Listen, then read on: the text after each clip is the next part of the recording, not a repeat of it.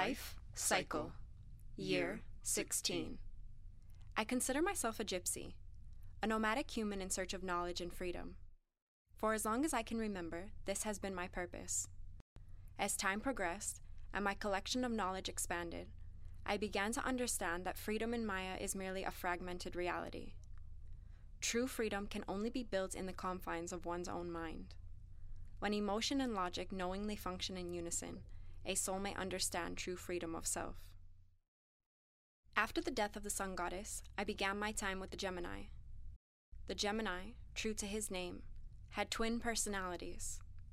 He and I spent time subconsciously learning from one another. As he began to absorb the different traits of his mirror sides, I practiced discipline. The Gemini was a proponent of discipline.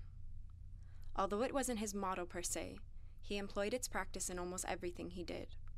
His actions were swift, his commands were direct, and his stare dominated, dependent upon the mood of the twins.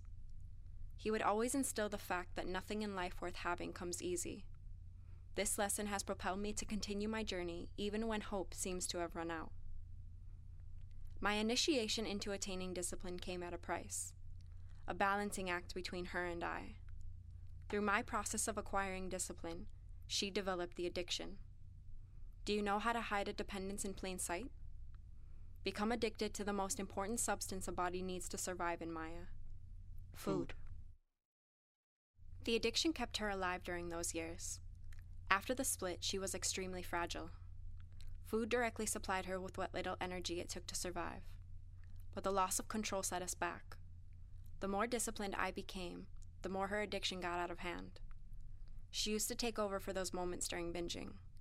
I could always see it happening. I could always smell the substances and taste the sugars. But the lack of control, the lack of self restraint, that was her. It was as if she believed food would make us feel whole again. When the motion of hand to mouth was in effect, nothing else mattered. We managed for a moment to feel complete. And then came the come down. The come down was never fun, but at the time, the come down seemed like a natural process of life. Binge, come down, binge, come hmm. down. I spent five years correcting the problem. During that time, I invested countless hours trying to understand her pain. Together, we went through many phases of trial and error. I worked tirelessly in Maya, finding ways to keep her calm and motivated. Each day was its own struggle. The scars that mark the continuous battle of our lesson stretch across this body. As the years have progressed, she and I work to perfect the balancing act between her addictive outbursts and my, my need for discipline.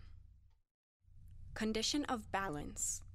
A conscious minded human working in a state of complete discipline will begin to unravel, thus causing a need for the subconscious to release, often through the act of addiction. In turn, a conscious mind, lost in the habit of addiction, will need to seek an understanding of discipline through the subconscious in order to gain control of self. A direct correlated cycle of life versus circumstance.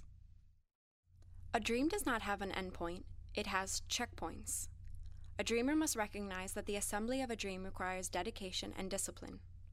Checkpoints can only be reached when the dreamer is actively working each day to advance upon said dream.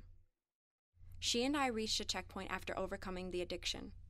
The balance we established provided a foundation for future advancements.